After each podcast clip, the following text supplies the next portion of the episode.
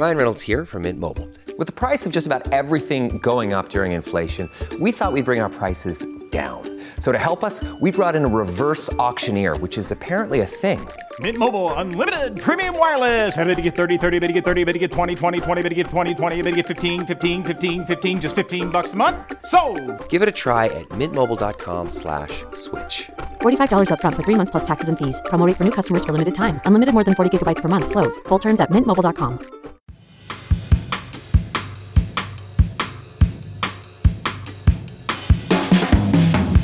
Hi, I'm Mary C. Curtis, and this is Equal Time.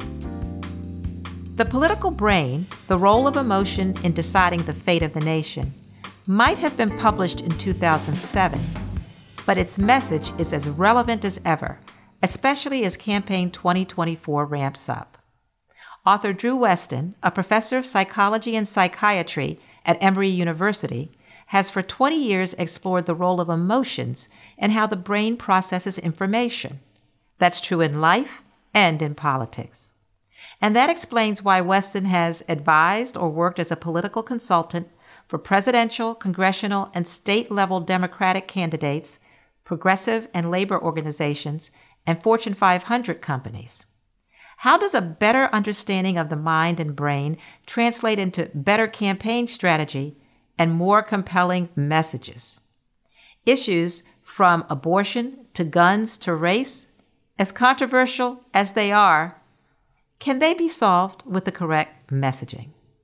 Who is doing it right? And who could most use his help right now? Welcome to Equal Time, Professor Drew Westen. Thank you very much, Ray. Your book, The Political Brain, and much of your work challenge the way some people think about how voters feel about candidates and issues. People say, well, they look at the issues, they reason it out, they weigh the pros and cons, and come to some sort of dispassionate decision. But it's about something else, right? Yeah, it really is.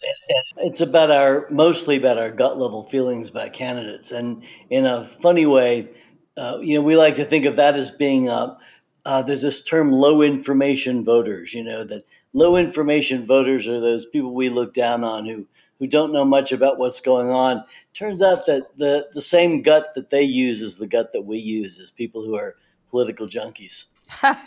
well, you've counseled primarily Democratic candidates. Is that because they're the ones who need your help the most? they they are well for two or three reasons. One is they are certainly the most remedial. Uh, candidates. I mean, you know, I never thought I would ever use Trump and and well or good in the same sentence. But but the thing that Trump understands that he does does well is uh, no, he does it. He's a psychopath, so he does it extremely well in a very in a very particular way that most of us who aren't psychopaths can't do. The way you know people say that psychopaths have no empathy for other people. He zeroes right in on what it is that other people are needing and wanting and and hoping for. So in in, in a in a way that you know lacks moral guardrails. But but we we we you know those of us on the left, and I thought when I wrote the book that this was a dem- this was a, a democratic problem, an American problem. Turns out when I did consulting, it's all over the world. That everywhere you go, the left is cerebral. The left is all about thoughts and feelings. I mean thoughts and policies and ten point plans. And the right is all about uh, what you ought to feel and what values ought to get evoked. And uh, they beat us because of it. Okay, I just want to point out that psychopath is Drew's words, not mine. well, Actually, what what does the right do right?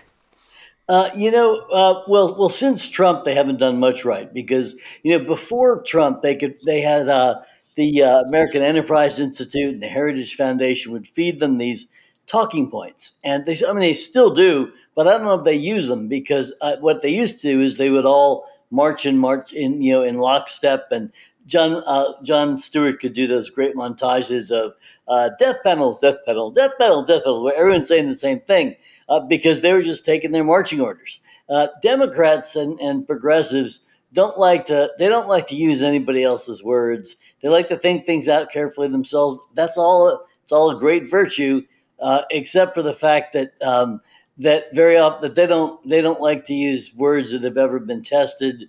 Uh, they don't like to use anybody else's words, even if other people's words are working better than theirs to describe what it is that they're trying to get uh, people on board about. But what I was going to say is, before Trump, you know, Republicans are on the same page. Now, now they're just following Trump's random neural firings. Whatever he says one day, they're trying to match at the neck. So they're they're uh, they're as bad as we are right now, which is uh, uh, th- thank God for that. How does that create a problem where he has these thoughts that they're trying to follow that aren't consistent, but he just throws these things out there and then they race to catch up? You know, um, in the past, uh, I mean, Ronald Reagan was a master of this, and people don't realize that Ronald Reagan was actually a product of, uh, of about uh, 15 years of work by the uh, uh, by the right wing, where they spent a fortune on think tanks uh, to that. a Republican or a conservative think tank is a fuel tank or a fuel tank. Its goal is to get people to feel something, whereas a progressive think tank is purely a think tank policy tank, uh, uh, tank the candidates tank. It has nothing to do with what elections are really about, which is, you know, not just getting people to think what you think, but getting them to feel about it the way you feel. Because if you think about you know, any any important decision you make in your life, you, did you like like if you're married, did you pick a did you pick a husband by going down a list of saying, let's see, he's this, he's this. Well, I, I'd give him a seven on that. I'd give him a four on this. You know, I mean, we can all did that stuff, but what we really did was we just had a gut level feeling of chemistry. We have the same kind of st- chemistry with candidates and with parties. Well, not to get too personal, but my husband and I, quality wise, we're very different in many ways. But you're right. well, I know Democrats uh, with much frustration often complain that voters vote for Republicans and against their own interests because of the policies they espouse. But you don't see it that way. No, um, I, I, think um, I, they certainly often do. Uh, I mean, the if you're uh, if you're working class and you're voting for a party that consistently votes for tax cuts for the rich, uh, you're voting against your interest. Uh, but um, but you know, uh, Democrats do the same thing. You know, if you're if you're making over two hundred fifty thousand dollars and you're voting Democratic, you're pretty stupid. You know, I mean, from you know from a from a rational. Uh, well, actually, it's now 450, uh, th- thanks to President Biden. But but it, it's uh, you know you're voting against your self interest when you do that as well. All, all, of us are really first and foremost values voters, and second, uh, we are we are interest voters. Those are the two things that draw us. It's it's really two questions are are um, front of mind for voters. One is does this person uh, understand and care about people like me? And does this person share my values? And if the answer to either of those questions is no, you're in a lot of trouble. But if you think about those two questions, do they understand and care about people like me? Do they share my values? You know, whether you're a high information voter or whether you're watching uh, Rachel Maddow every Monday at Monday night, uh, uh, or CNN or your favorite your favorite venue, you know, you're um, um, you're asking those same questions. Well, let's get down to 2024 because people are interested that we're right in the middle of uh, what's going to be a very interesting election season, not just at the top of the ticket, but all the way down the line. How do you see your message being relevant in this upcoming election? Well, we're we're up against a candidate at the top of the ticket. We're up against a candidate who uh, who has been, but is not really now a master of emotion. You know, right now he is getting more and more unhinged. You know, his politics of grievance works with his base. Uh, but as we saw in 2020, uh, as we saw in, you know, really every election since 2016, people uh, in the uh, in the in the suburbs of Atlanta. I watched that carefully because you know, from being from Atlanta, uh, I was I was watching what was happening in the happening in the uh, in the in the suburbs of uh, DeKalb County, uh, Fulton County, uh, uh, places that are we traditionally we, we typically think of them as counties that are heavily uh, heavily African American, but they're actually about half white, um, middle class, upper middle class, largely Republican leaning on those sides, and or or at least independent leaning. And those people went for uh, went for President Biden, um, and they also went for uh, I mean it went for remarkably for for Raphael Warnock. Um, uh, which was absolutely wonderful. And uh, thank God uh, that he was running against Herschel Walker. Yeah. Uh, because he's one of our best senators, if you ask me. But uh, but I'm not sure Georgians would have would have would have put him in if he'd been up against uh, say the lieutenant governor of Georgia, mm-hmm. who's a guy who actually speaks well and is not a moron. So, well, you know, I just want to, and a reminder to I'm a journalist. Uh, we have said that uh, Professor Westen works for Democratic candidates, but I'm trying to cover the waterfront here. How about Biden? Uh, how is that relevant for the president? Because obviously, in 2020, a lot of voters had a clear choice. Uh, he is older, and there's that message that Republicans are putting out, although the two candidates are similar in age. And he is not, doesn't have the, I would say, charisma of his former, uh, when he was vice president, President Barack Obama. So, what would be that advice for him? How do you think he is shaping up as far as this messaging battle? To just go back to something you said about being a journalist, I will now pretend that I'm one. Um, I, actually I, actually do, usually tell people forewarned is forearmed that I do work on, a, on the progressive side of the aisle because I I, uh, I, work for people whose values I share.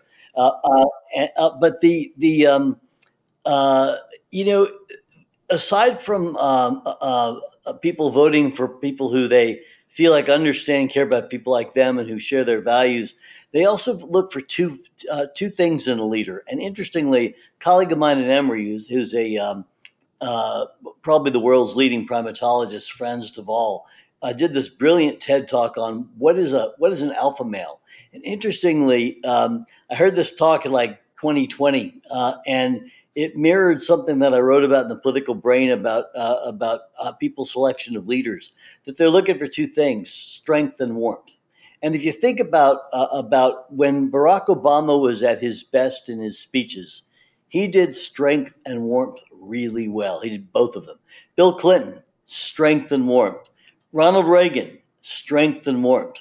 Um, uh, interestingly, you know, you look back at uh, even I hate to say this, George W. Bush um, projected strength and warmth. Now he he it would have helped if he'd known that Iran and Iraq are two different countries because he used his strength in the wrong place. But uh, but he projected strength and warmth. Um, if you look at at Hillary Clinton, strength, no warmth. You look at Kerry, strength, no warmth. Uh, you look at, at Al Gore, um, brilliant uh, in terms of he was right about everything, and he was and he showed he showed a kind of a um, he showed a kind of a a, um, a bravery, a courage that we rarely see in politicians. That he took on he took on climate change, which was the most unpopular thing when he was taking it on, and he actually was one of the two first Democrats who came out against the war in Iraq and he came out against it right away because he actually knew who Bin Laden was, and he knew he wasn't connected to you know Osama bin Laden. I mean to to, to uh, uh, uh, Saddam Hussein. Uh, but he he was pretty weak on both strength and warmth in his in his speeches. If you look at, at President Biden, you couldn't do warmth better. I mean, there's a man who makes you feel like he does understand you. He understands the trials and tribulations of your family. He's been there. I mean, no one has been no one's been hurt more than than Joe Biden in his lifetime, losing a wife, losing a child, having another child with addictions. I mean, he, he's had a he's had a rough time of it, and it and and it, it, it shows in his just phenomenal empathy. But you know, if you think about a president who has been strong in his policy, is there anyone else who could have taken the second most powerful leader in the world, Vladimir Putin, and completely isolated him? Is there anyone else who could have fought the, the, the largest land war in Europe since since 1945 and united the world behind it, united NATO behind it, after after Trump had destroyed NATO. Is there anyone else who could have passed an infrastructure bill with a one vote majority, and that's including two Democrats, you know, Manchin and Sinema, who are uh, uh, we're pretty iffy as Democrats. Um, that takes a kind of a strength that um, that that unfortunately he doesn't often project in his speeches. And you know, if, if I were working with President Biden directly, I would be working with him on his nonverbals uh, in his speeches. Uh, in uh, he's done it a few times. He did it in both of his democracy speeches. He did it beautifully. He did it in his last State of the Union when he was like going back and forth with the Republicans. He beat the crap out of them, and he looked strong, you know. But but it's that um, uh, there there are lines that he that he needs to deliver where you see his teeth, uh, and I don't mean uh, false teeth. I mean you know. I, I mean, I mean, he's, Yeah. you know, I'm teasing. Doesn't have false teeth, but but but uh, you know where you see that that that he can throw a punch and he can do it, but he doesn't like to because he's a kind guy. You know, but people like to see both in their leaders. It's interesting that you brought up Gore because when he took that issue and he did an inconvenient truth and he had a passion about it, it had a wonky warmth and strength in a sense because he was so uh, committed to that issue, even though it was an issue that a lot of people didn't have on their radar. So, can this work on even the most contentious of issues like race, like guns, like abortion, like the Israel Hamas war? It's a great question. Let's go back to Al Gore for a second and an inconvenient truth, because I, I think that's such a great example where he had just run an inconvenient campaign, you know, where his his advisors had told him, "Don't talk about climate change." I mean, it was it was the absolute worst advice you can possibly give a candidate. Take the issue you are most passionate about and don't talk about it. Imagine if he had said to people in, in Florida, you know, I, know many of you don't believe in this thing. I, I didn't believe in it, except I learned about it from a professor of mine as an undergrad, you know, like over 35 years ago. He told us about it, and now I've been watching what looks like a prophecy just come true year after year after year. And now we're looking at the 10th hottest year in recorded history has just happened for those of you who own who own uh, land and a beach home right on the beachfront in Florida, um, don't you want to leave that land to your uh, to your children and your grandchildren? And if if I'm wrong, I'd be happy to be wrong. But if I'm right, do you really want to uh, make that mistake? Isn't that something you want to leave in the family for your kids? Is it really worth taking that chance? Now he lost by 500 votes in Florida imagine what, what he might have picked up along the Florida coasts if he had made that pitch. Uh, and now, so now you go back to you go back to uh, to now and to the kind of issues that that um, that you're raising. Let's start with race because that's a really good one. Oh, That's yeah. one- that's one where where we on the left unnecessarily alienate white working class voters all the time, and we don't need to do it. And let me give you an example of what I mean. Is if you say, as I heard on television on a nameless station, uh, a, a nameless host who I happen to admire a great deal, uh, began um, uh, um, right the, the first words out of her mouth when the Dobbs, uh, right the day after the Dobbs decision uh, uh, uh, rolled back Roe v. Wade, began by saying, This is a disaster for uh, poor women of color. Now, she was absolutely right. From a rational standpoint, that is absolutely correct. But it turns out when you do that, you're practicing what, what, what uh, I sometimes call inclusion by subtraction rather than inclusion by addition.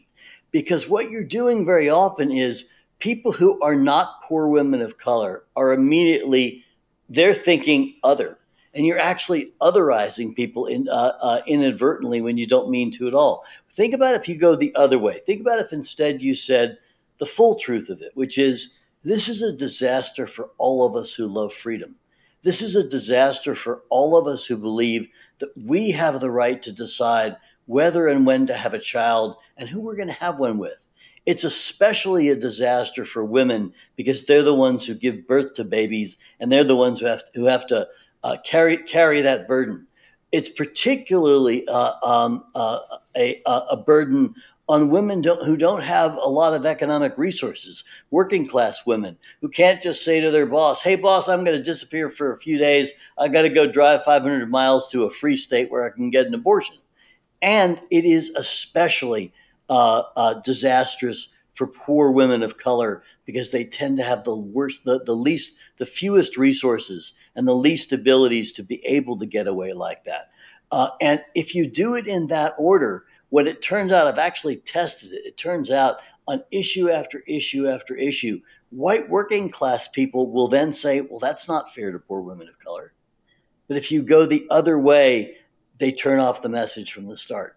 Uh, so you do a lot better on uh, not, not, just another one other uh, uh example. We use words that are over people's heads all the time. You know, we'll say implicit bias. Well, it turns out I've actually tested it less than 10% of Americans of any uh, uh, any race or ethnicity can tell you what implicit bias means. Um, uh, systemic racism. The term is absolutely important. I mean, the concept is absolutely important, and you can talk. You can talk to white working class people about that, and they will say, "Well, that's not fair." But they won't do it if you start out by saying, "You know, we have a huge problem in this country with uh, with um, systemic racism. All they hear is you're accusing me of racism, and I don't feel like a racist. And they don't know. And they also hear you're talking down to me because you're using terms that I don't. I have no idea what you're talking about. And and even even uh, pe- uh, uh poor people of color are, have no more understanding of that concept. If you if you ask them, hey, you know, there's this concept going around. You've heard about about systemic racism. What, what does it mean? Poor people of color have a gut level sense of what that means. You know, it means we've been screwed, and we keep we continue to get screwed. And that's sort of the definition you'll get.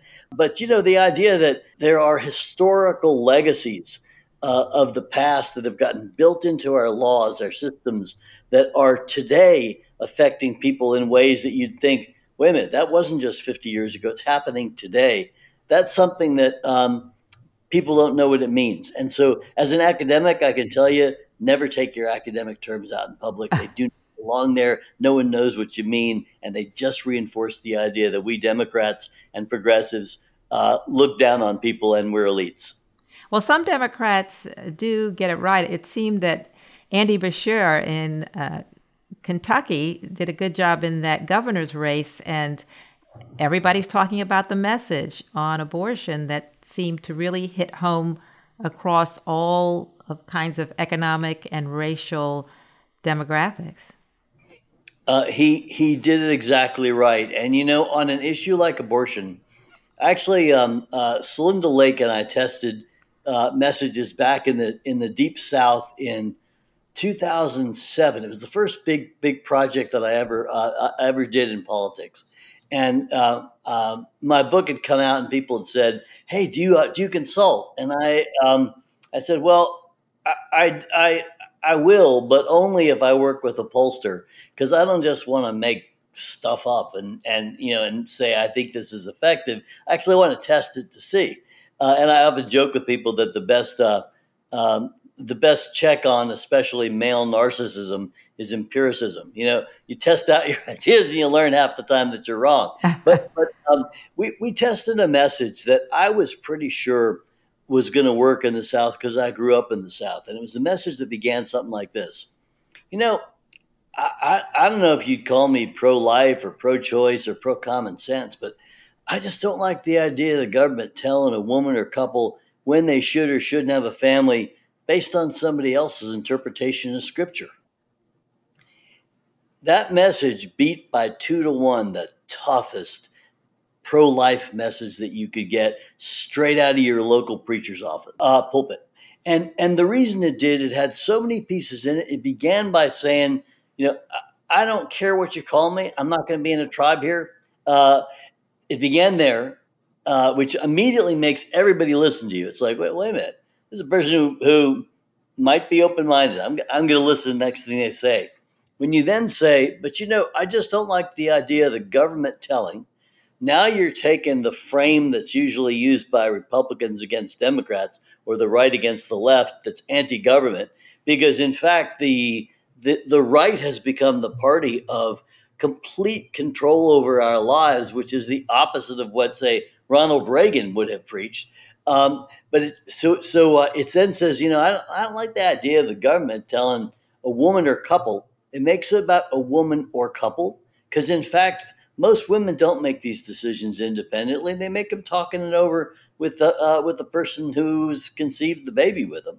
Uh, and then it goes on to say, based on someone else's interpretation of scripture.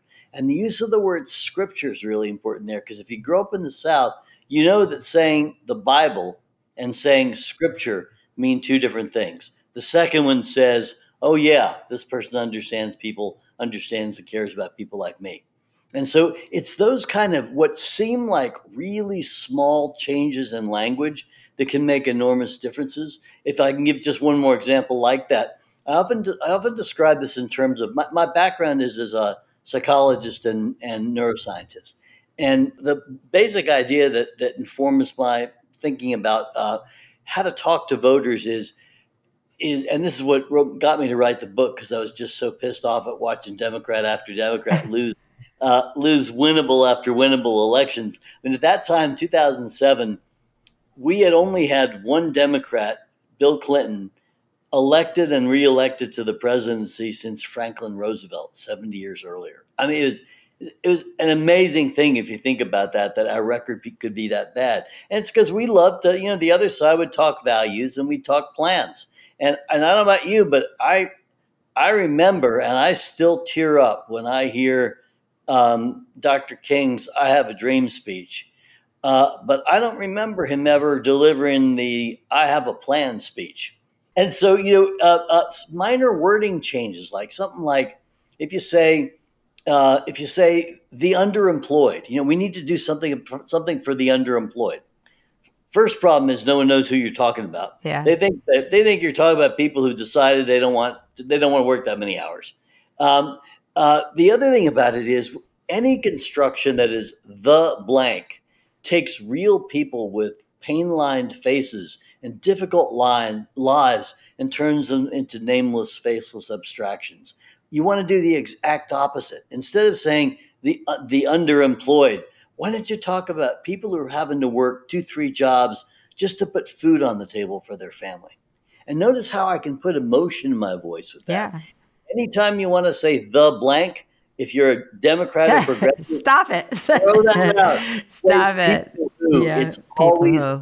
People who. Yeah. By the way, we started this conversation talking about the Beshear ad, and if people don't know about it, it was on a difficult issue of abortion in the South. Andy Beshear, and he had a young woman, and she happened to be white. Uh, I'm sure that was a choice.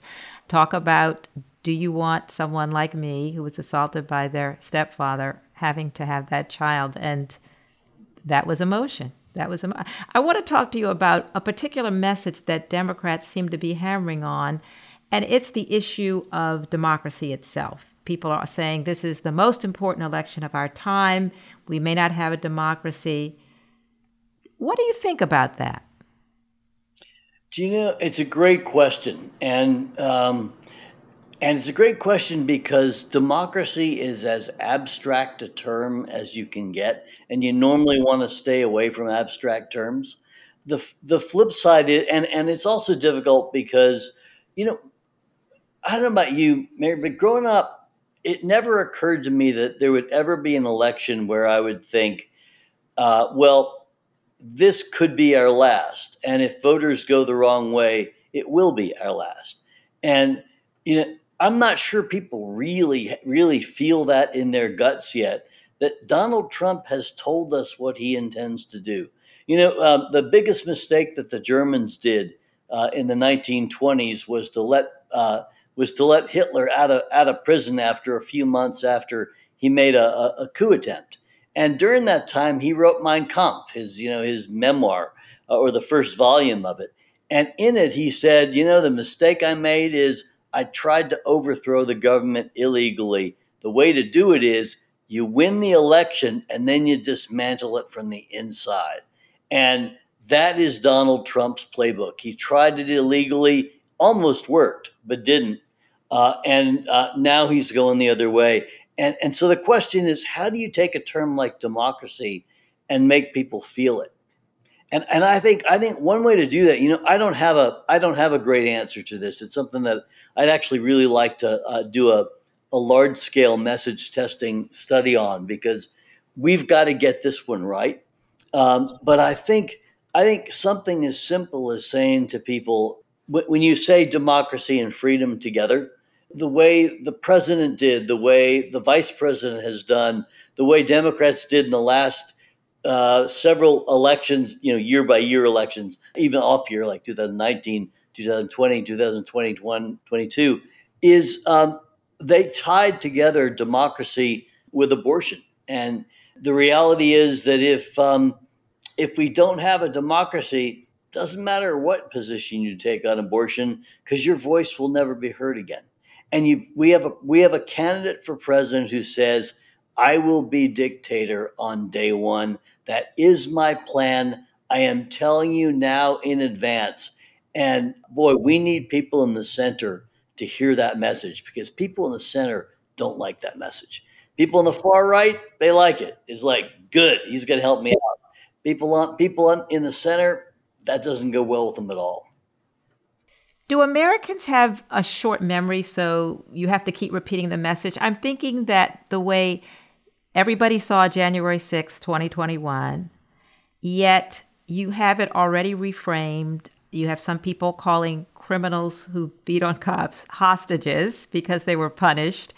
Many friends of mine who have white male teenage uh, college students, high school students, are really disturbed because they saw something on TikTok that talked about FBI inside job.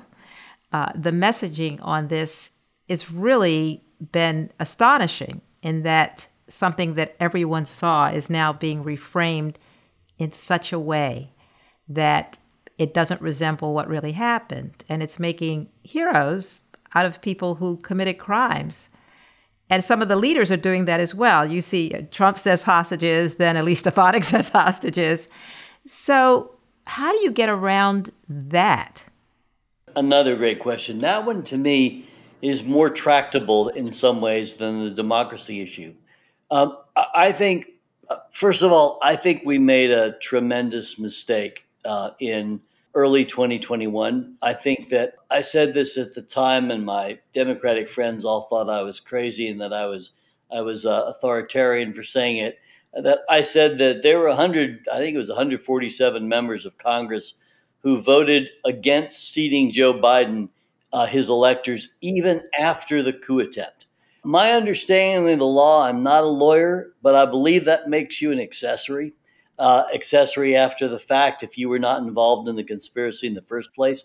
You know, when you look at um, at uh, a couple of young democracies, Brazil and, and Peru, this last year they had coup attempts by presidents, and in both cases, they in Peru they threw the president in prison right away, along with all the members of the parliament who supported him. Uh, and in Brazil, they didn't get they didn't get the, the president, but they got everybody below him uh, and they scared the crap out of him and no one advanced any alternative narrative about oh these were freedom fighters and stuff and I, if if if there's a mistake we have made if you ask me uh, and I, I wrote about this in the political brain aside from the role of emotion in politics is that we on the left don't understand um, aggression and we don't understand bully dynamics and we don't understand what to do when you're facing with someone who doesn't play by the same rules you, that you do. Is that you can't allow uh, I'll, I'll just add the germans you know they made that mistake in the 1920s they didn't make it again a couple of years ago when there was a, a coup attempt by members of parliament there either. They threw those people right in prison and they along with the lower downs. We just threw the lower downs in prison, and we let we let the big mouths out there like Donald Trump. We let them out and just speaking, uh, uh, creating an alternative reality, and going on his victory tours and turning uh, turning criminals into into hostages. And the thing I would raise about that is that when the guy came after Paul Pelosi with a hammer and hit him in the head, we didn't collect. We didn't say, "All right, let's let him out, and we'll collect affidavits for the next eight years, and then we'll and then we'll bring him in." We held him because he was a danger uh, uh, to the nation. He was going to do that to somebody else. Uh, he was dangerous. He was a threat, he, and he had proven it. Donald Trump and those 147 members of Congress proved that they were traitors to the United States. They proved that they were dangerous. They committed uh, uh, insurrection. They belonged in prison. And you build the case against people like that while they're in prison. You do not let the other side collect AR 15s while you collect affidavits. It's a huge problem, and only the left would make it. If you think about Barack Obama, imagine if Barack Obama had led that kind of insurrection what do you think would have happened? What the would the right have done to Barack Obama? Now they would have gone way overboard because he was black. Yeah. you know, but but the but the uh, the right would would have understood in this case, I believe correctly, that you do not allow an attempted overthrow of the government and just go after the low level level people and figure, well, maybe eight years from now, when Trump is president and can pardon himself uh, we'll we'll have enough affidavits to go after him. Uh, you put him in prison right away, and we should have done it. It was an enormous mistake, and I think we're really paying for it now. Well, it's interesting you say that because with all of the research you've done and you, your background is neuroscience and your book, The Political Brain, do you think that this country is so polarized now into Team Red, Team Blue that even with your expert advice, that it's getting more and more difficult to to for your advice to come through, for it to work. I mean, look, Donald Trump has made indictments into campaign fodder and court appearances into opportunities to spar with judges, which obviously I couldn't do that. He's he tells his folks, "You're me." When they attack me, they're attacking you. I don't think any of them could get away with that. So, is that a problem right now that we have become that divided and polarized? We have become phenomenally tribal. And it was a lot of that was started by by Newt Gingrich in the early 1990s. People forget the history, but but you know before then, I mean, uh, uh, Tip O'Neill, who was you know the Democratic Speaker of the House, and Ronald Reagan, the most far right at that point Republican uh, we'd ever had as president, uh, and probably still is. I, I, don't I don't think you can really put Trump on a left right continuum. I think you can put him on a, a psychopath non psychopath continuum, but. Uh, but uh, I actually, I actually say it. My prior career was as a psychopathologist. As a, uh, okay. so I'm, I'm not making that up. He, there's a, there's a uh, there's a measure called the psychopathy checklist, and he scores a 30 out of 30 on it. So uh, he, he, meets full criteria for, for psychopath. But but um, but going back to that, um, you know, uh, Ronald Reagan and Tip O'Neill used to they would fight it out when when Reagan was president. Tip O'Neill ran the uh, uh, ran the House, but then they'd go have a beer together on Friday afternoons and they'd laugh and they'd tell jokes about each other and about themselves and about everybody else. And they, and, and they had, they genuinely liked each other. Back then, um, um, uh, members of uh, Democratic and, and uh, Republican members of the House used to work out in the, in the, in the House gym at the same time. You know, now it's like, well, here's red time and here's blue time in the gym. You know, and and um, uh, that has become, as you're describing, it, it's become the greatest problem of our uh, of our time, and, and it's the greatest problem since the Civil War. And in many ways, I think for many of the same reasons. So it makes it makes what you do more difficult, does it? Because the things you do to appeal to emotions across party lines, when party is identity, it's it's tougher, I would think.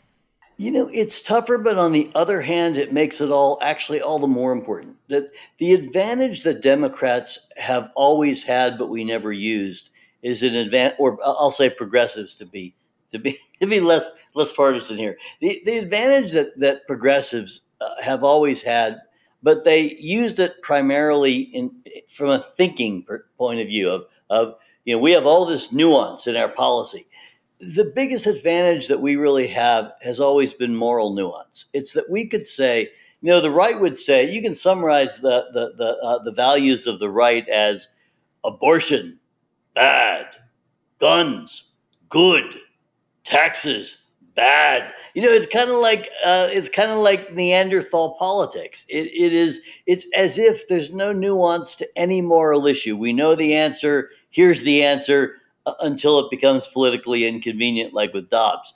Uh, but but for Democrats, you know, and for for progressives, we've always had more nuance than that. We've always been willing to say, you know, um, let's take a look at abortion do most Americans believe in what the Republicans say they believe in, which is quote unquote abortion on demand? No.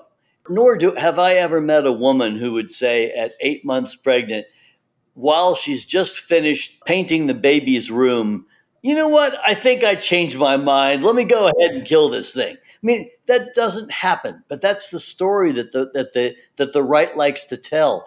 And, and the left never responds with something as simple and emotive as, do you know, I don't know if you've ever had a, uh, had or known anyone who's had a, a late term miscarriage uh, at say five months, or who's or who has ever been faced with that. They came went to the doctor to, to see what's happening with their baby. They're all excited. It's five months, and the doctor gets this grim look on his face or her face and tells them something that no expectant parent ever wanted to hear and tells them you've got a choice to make that they never dreamed of as choice. They never said, I'm pro choice and I'm proud. They never thought about it as a choice.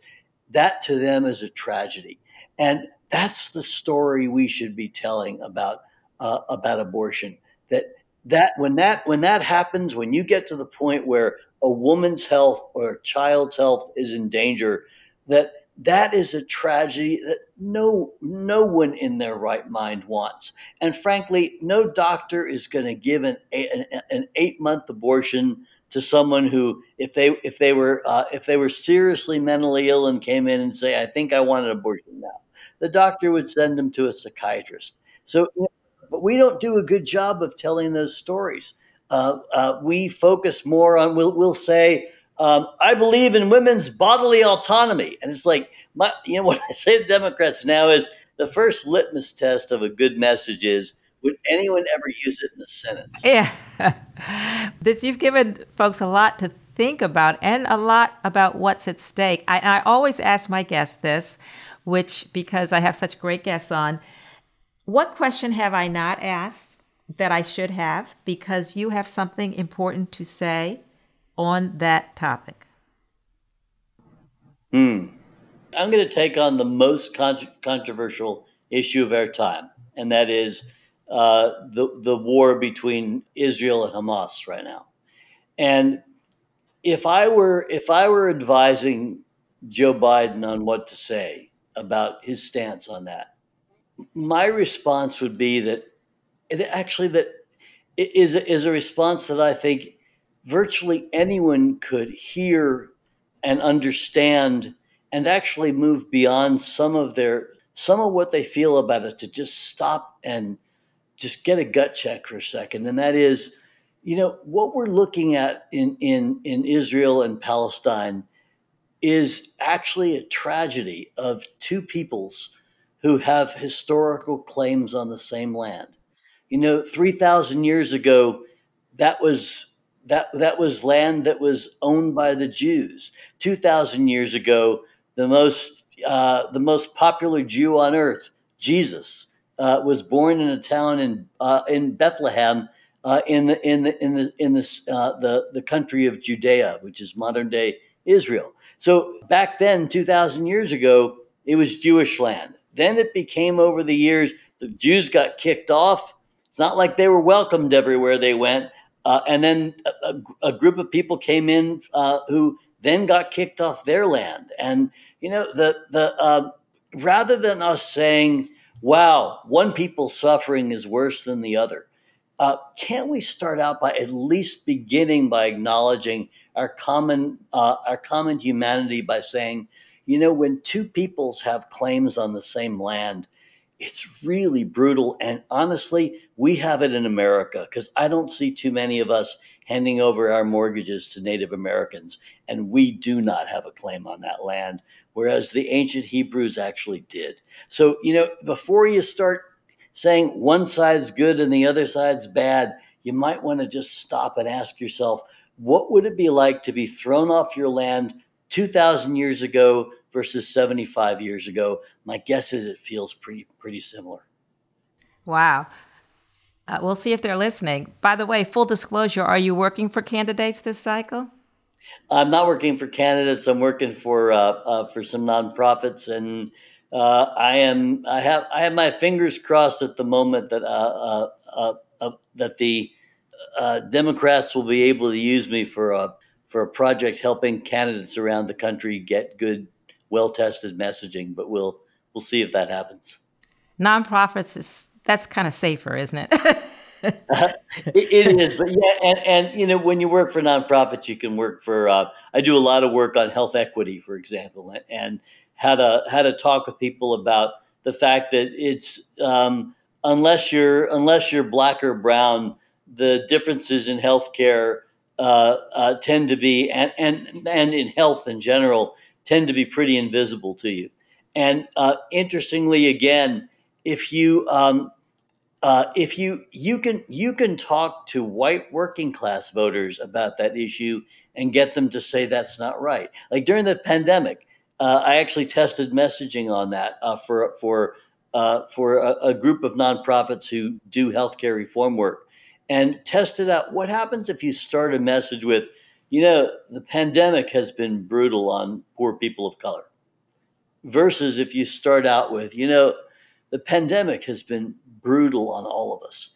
And you say a couple words about how it's been brutal. You know, we, we've been separated from our friends. Many of us couldn't even go to the hospital to say goodbye to our grandparents. A lot of us have been sick. 20 million of us have been have lost their jobs.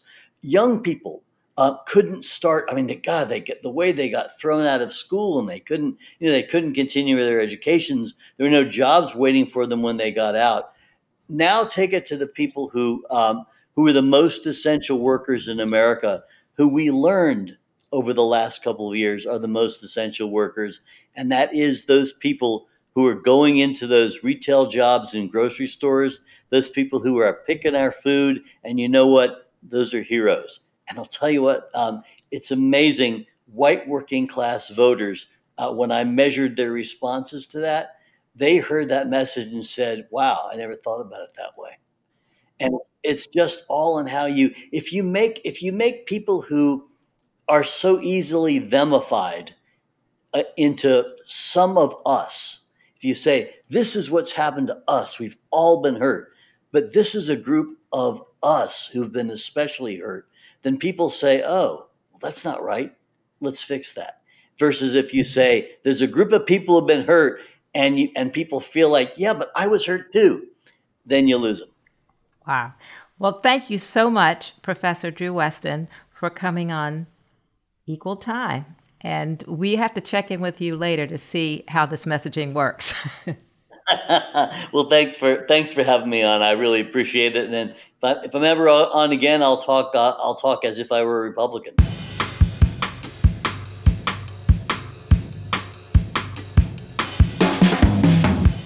So, what's keeping me up at night?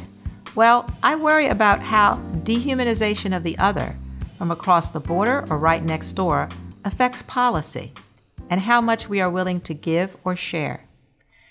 Do those who would lead us as president or in any other office realize they serve all the people, including those of a different identity or belief, including those who did not cast a ballot for the eventual winner? I write about this issue and more in my rollcall.com columns. Check them out. One listener's concern is one that touches on today's show persuasion, and how even smart young people easily absorb messages and disinformation if it's wrapped in an engaging social media package. I look forward to hearing from our Equal Time listeners for your ideas, comments, and suggestions. Contact me on X at mcurtisnc3. And I want to thank you for listening to Equal Time. Please subscribe on Apple, Spotify, or wherever you get your podcasts.